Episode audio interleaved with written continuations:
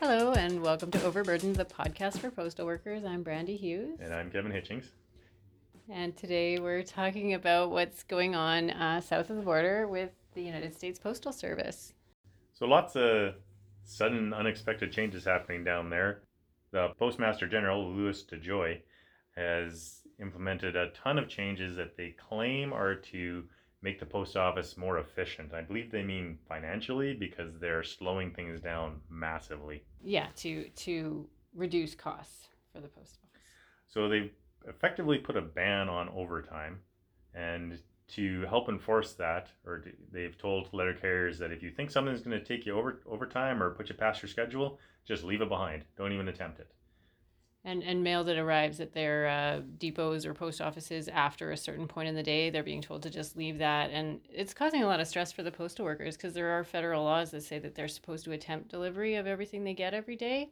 So they're caught between following the law and attempting delivery and possibly being disciplined for not not following instructions or following the instructions and breaking the law. So it's contradictory yeah, in some places they're being told, you know, take out the beginning of your route and always leave the end. So the last part of the day is piling up day after day after day. The Philadelphia Inquirer apparently has a whole list of people that say they're not getting mail for literally weeks because they're at the end of a route and just not getting mail. That, that sounds really familiar, like something like we've dealt with before. We, least, we have flyer portions at least force us out. well, yeah, they force so us rotates. to do a different third every every day, but that's why they do it is so that we don't end up with that. If there's t- like, do you remember the times when they were, had routes that didn't go for? Oh, back they were in the understaffing days, yeah. They were short staffed, peak season, right before Christmas, and there would be routes that didn't go for two or three days, and then they eventually started prioritizing those because yep. they had three days of mail and then other portions wouldn't go. So it was just it was a disaster. Yeah, they had me delivering five days of mail one time. Awful. Uh, yeah, and even flyers were piling up on that one. Um, aside from that, they had plans to remove all the sortation machines.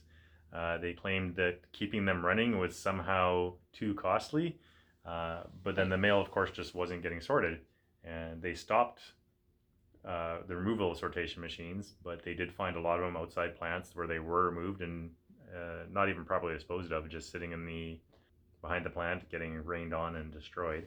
Do you know are those similar to the ones that we have? I haven't. Plant? I saw a picture of them, but I didn't really look close enough to see if they're. Yeah, I was just wondering because didn't we buy ours from them years ago? Yeah, our uh, previous CAO was an executive in the company that made those machines by oh. complete coincidence. Oh yeah, total coincidence, not at all a conflict of interest. Yeah. so. Um well, technically, he had resigned from that company before he came here, so the conflict doesn't exist anymore. But yeah, who knows? So they were set to remove 671 of those um, high efficiency sorting machines. Um, as of mid August, I think it was the 18th, they've agreed to delay removing any more until after the election. Right. But they've had a hiring freeze and no OT allowed. So where they have been removed and destroyed, all that's going on by hand, which is just impossible, of course. Yeah, they're also uh, freezing the conversion of uh, employees who don't have benefits to career employees with benefits. So they're not they're not like promoting people into those long term positions anymore. Yeah, kind of like somebody being an ochre a term here and never going into full time. Never going to full time. Kind of right. thing. Similar. Um, and then street letter boxes too. Um, they just call them blue mailboxes down there, street boxes. I don't think. I've also heard mail collection boxes. Yeah, but SLBs. It's like an SLB. Street letterboxes, yeah. yeah. Uh, they started removing those. Um, New York, New Jersey, Montana, Pennsylvania, or Oregon is where they got to before they stopped. Surprisingly, all Democratic states or states that were about to go Democratic, according to the polls, except for Montana, uh, Republicans still had a 6% lead there uh, from all the polls I saw. Hmm. Just by sheer coincidence, of course. Do you know that since 2006, they've reduced the workforce of USPS by 200,000. Probably thanks to those uh, sortation machines. Possibly, yeah. Maybe they. Obama did stop uh, Saturday delivery too, which probably helped reduce those numbers quite a bit. Okay. Yeah. Yeah, because uh, the U.S. they used to deliver six days a week. We don't want to work Saturdays anyway. No. Do you? Not, not, not unless it's triple time. not too often. Um, so as you were saying about the uh, the street letter boxes uh, being removed, there's actually 20 Democratic attorney generals have filed federal lawsuits accusing Trump and his supporters of attempting to undermine mail-in voting through these actions. And Trump has pretty much admitted that that's what he's doing. Um, the, U- the USPS uh, does lose quite a bit of money, uh, like Canada Post claims to, but Right. uh, they lose quite a bit and they need ongoing funding for that. And Corona has hit them fairly hard. And they were supposed to pass some emergency funding to keep the postal service going there. The Trump administration has kind of blocked that.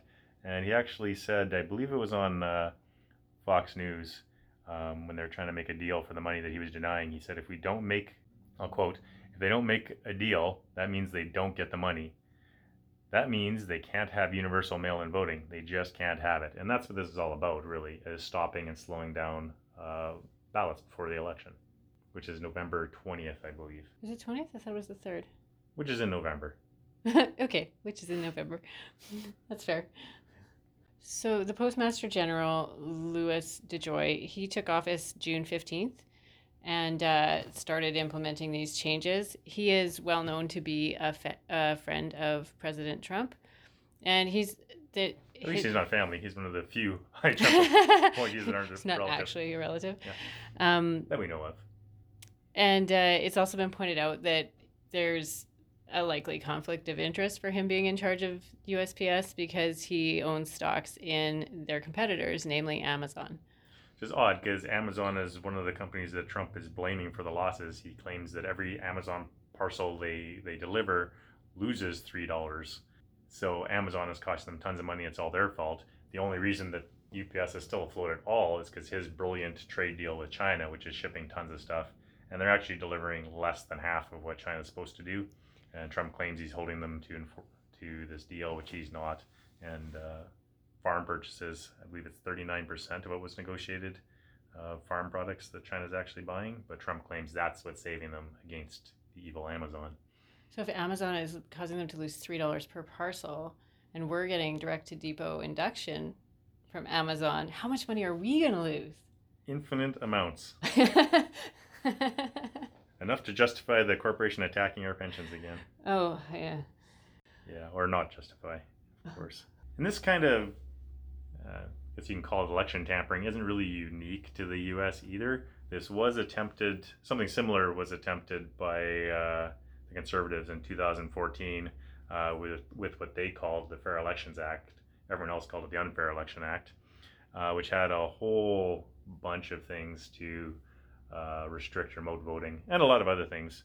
Um, but one of the main things was uh, eliminating voting cards and vouching. So voter cards, of course, came through the mail, and if you didn't have a, uh ID with your address on it, which is really difficult for a lot of small towns. I live in or in on acreage near Delisle here. I have a post office box because I have no civic address, Right. and you know I have a land location, I guess, but that's not on any ID. So I technically have no ID with my address on it. So I need a voter card you know and the big thing was people on reserves were completely dis- disenfranchised because he also severely limited the number or the severely limited the types of identification you're allowed to take to the ballot box for proof. A lot of people don't like the senate. A lot of times it doesn't do a lot but when it does function it is quite useful as a check. And they did convince the government to put uh, a lot of the ids back in. There was a lot of other things in that bill as well that were just horrible. They wanted the incumbent to appoint the supervisor for the um, Polling stations. for the thank you for the polling stations. Um, and if there was no poll or was no incumbent, if you had a vacant seat, then the government would appoint a supervisor to the polling station. So they basically wanted to appoint their own supervisors. They also wanted to remove the enforcement from the Commissioner of Elections and give it to the Director of Public Prosecution. So the Commissioner of Elections is an independent officer, but the Director of Public Prosecution is appointed by the Minister of Justice, who answers to the Prime Minister. So they wanted to make it so their incumbents could appoint the people watching the elections, and if there was any fraud, they essentially investigated themselves. You know, so that was that was also taken out. Um, Senate proposed a few good amendments to that, but uh, point of that isn't to criticize the Harper government of past so much as just to point out that this isn't unique to the states. Uh, Trump, of course, is a little more brazen about things, as is his style, but uh, it happens in other fair democratic countries as well, like our own. Oh yeah, our, our own history shows that there have been uh, well periods of time where large groups of people weren't allowed to vote, and even even quite recently, like up until the two thousand and four election, um, federally appointed judges weren't allowed to vote. Why? Very weird. But uh, at the nineteen eighty eight general election, uh, the the courts ruled that that couldn't be couldn't be continued; that they had to be allowed to vote, and and they were l- lumped in with. Um, uh, um, people with uh, mental disabilities and uh, inmates were also not allowed to vote. Hmm. And then even after that, they weren't making it available to them, so they weren't putting polling stations in prisons basically so that they could vote. So even though they were now allowed to vote, it was impossible for them to do so. Right. Trump has been uh, tweeting a lot about how he's opposed to mail in voting. And this is kind of why he's doing all of these things to change the post office because he um, says that it, it can't be accurate. He claims that mail in voting, but not absentee voting, which he to- fully supports, um, maybe because he's probably used it quite a lot in, in the past. Um, he says that mail in voting will be the most inaccurate and fraudulent election in history, and it will be a great embarrassment to the USA. But there's no proof of that. Uh, and they've No. done investigations in the states and Canada, and that's the same justification Harper used to try and stop uh, to limit mail-in voting and and uh, vouching and stuff. But both countries have done many studies in past about this and never found any widespread fraud. There's always going to be the you know the odd individual case. Uh, it's actually interesting if you go back into American election history before they had any um, really set practices, and voting fraud was ridiculous back then. They'd get people drunk and drag them out of the bar and basically stand over them with a stick and make them vote some way. uh, or you could go in and uh, before you had proper ID, you could you know people would vote. You'd put a hat on, come back, vote again, and there, there's ridings with uh, far more votes than people living in it. It's actually quite entertaining to go back. There's actually a, an article from the Brennan Center for Justice, which is a nonpartisan think tank, that says that the five states that hold their elections primarily by mail has never had any voter fraud st- scandals since changing to mail-in voting. Right, and these are things that you know people just aren't throwing out. There's been a lot of serious studies and investigations to make sure, because in any uh, modern democracy, these things are taken seriously.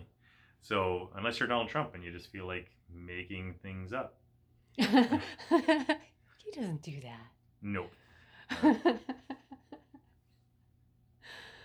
um, So what can you do about this in Canada? Not a whole lot. There's a I did quite a bit of looking online. I couldn't find too much. Uh, there's something that said you know contact organizations that rally around this, but nobody listed anyone that does rally around it. You know, I'm sure there's Hmm. some ad, advocate groups out there. Um, said buy as much postage as you can to uh, support the workers and put money in there collect So- your stamps. collect your stamps. Uh, the, the biggest thing is if you are eligible to to vote in, in the American election, make sure you get that vote in. Uh, website vote.org is probably the best place to go. It lists the rules on how to vote no matter where you are. Because in the states, every state kind of sets their own rules because the way the electoral college works. And I'm not even sure how it works overseas. I haven't looked into it. But if you go there, it'll tell you how to vote and do it as early as possible because the chances of your your uh, votes getting through are much lower right now. Your ballot obviously. being delayed, yeah. Um, I'd also like to note that like we're expecting a we're going, going to be having a provincial election here in Saskatchewan soon, and I've recently heard ads about uh, going to the website and applying to get a mail-in ballot for our election if you don't feel comfortable going to the polls during the pandemic. I believe the deadline is the end of September to do that. Which may be a thing for the federal election too. Uh, Justin Trudeau has basically set himself up for a confidence vote, banking that the uh, opposition parties won't want to take him out right now. and take the blame for causing an elect- election. So he wants a confidence vote to shore up his mandate right now. Um, but if one was triggered, I'm assuming mail-in voting would be a big part. I don't know how well Elections Canada would be prepared for it at this point, but in theory, that could happen within the next couple months. So, like in Canada, the letter mail is way down, and like in Canada, the parcel volume is way, way up. So, especially since COVID nineteen started.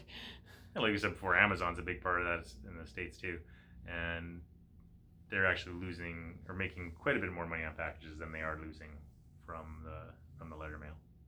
So the the USPS officials are claiming that uh, another reason that they're losing so much money, uh, they claim to have lost nearly nine billion last year, um, is that they've been mandated to uh, prepay the healthcare costs of their retirees, uh, an amount they estimate to be about seventy-two billion.